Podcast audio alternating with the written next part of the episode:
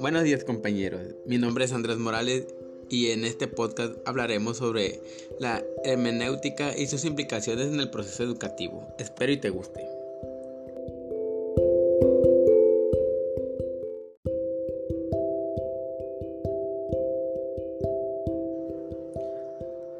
Para esto hablaremos sobre la hermenéutica dice que la hermenéutica ha ejercido una gran influencia en el pensamiento occidental. Actualmente existen muchos autores que han adaptado una metodología hermenéutica para el desarrollo de las ciencias humanas. Por ello, el principal objetivo del presente artículo es analizar las implicaciones de la hermenéutica dentro del campo educativo, para que pueda ser utilizada en el desenvolvimiento de las ciencias educativas. Una de las motivaciones personales que me llevan a realizar el presente artículo radican en el interés personal por el camino que ha tenido la hermenéutica a lo largo de la historia, especialmente las implicaciones que el positivismo tiene y ha tenido en la filosofía. De hecho, aún se muestran como el paradigma imperante a la hora de desarrollar las ciencias siguiendo los cánones del proceso donde la razón científica empírico-matemática es la única alternativa válida.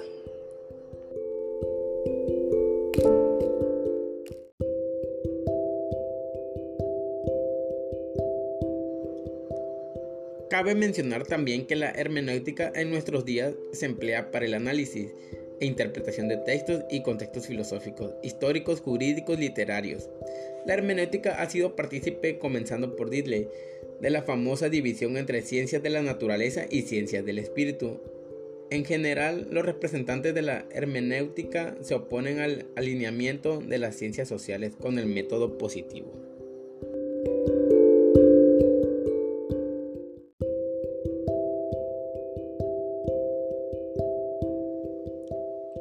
En el presente artículo se mantiene que la hermenéutica es una técnica, un arte, una filosofía de los métodos cualitativos, que tiene como objetivo interpretar y comprender para poder descubrir los motivos del actuar humano, la realidad objetiva, metafísica y psicológica.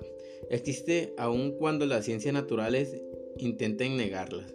Por ello, los procesos hermenéuticos deben conducir, traducir, comunicar e interpretar los mensajes y significados no evidentes de los textos y contextos.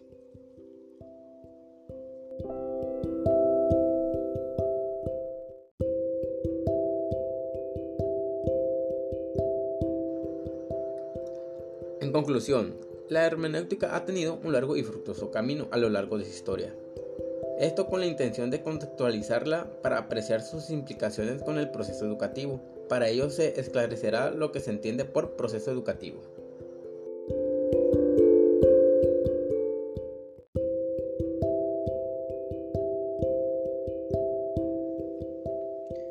Continuamos con el proceso educativo. En primer lugar, es necesario manifestar lo que se entiende como proceso educativo. No obstante, es importante mencionar que los autores como Pring manifiesten que es un fenómeno tan rico en matices que no puede ser abarcado por una única expresión omnicomprensiva. Pring menciona ocho rasgos de los procesos educativos. En primer lugar, la importancia de la educación, pues es la base de conformar reformas sociales, económicas y morales. Además permite corregir desórdenes sociales y promover los valores democráticos. En segundo lugar, son procesos dirigidos hacia el perfeccionamiento del ser humano. El hombre alcanza su verdadera medida gracias a la educación. Nietzsche señala que el ser humano cuando nace no es todo lo que puede llegar a ser.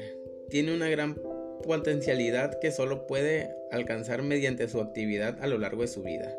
Posteriormente, y completando lo anterior, se puede decir que abarcan todas las capacidades humanas. Por ello, la educación contribuye a la mejora de la persona en su conjunto.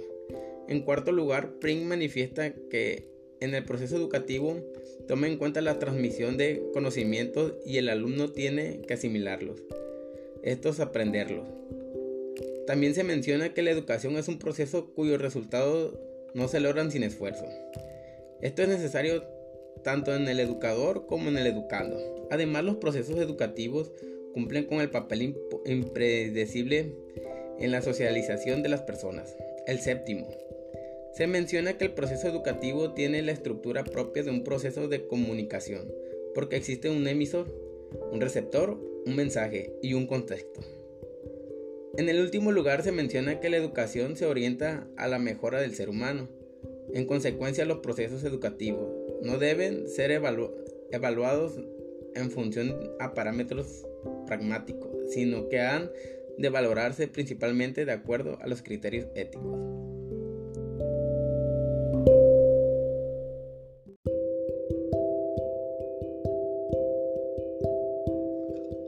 Educación se puede ver como la formación del estudiante está directamente vinculada con la actuación del educador.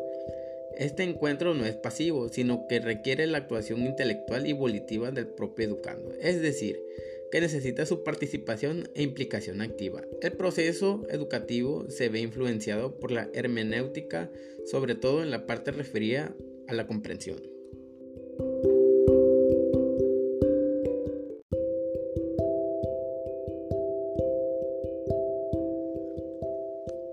Conclusión, la importancia de la hermenéutica en la educación, lo que se entiende por proceso educativo, aclarando algunos conflictos existentes en la literatura pedagógica y manifestando características esenciales de este proceso. Partiendo de esta contextualización, se ha podido analizar las implicaciones de la hermenéutica en el campo educativo, con el aporte del pensamiento de Gadamer, para culminar con el determinante de la importancia de la hermenéutica en la educación. Compañeros, espero que le haya servido de mucho la información. De mi parte es todo y muchas gracias por su atención.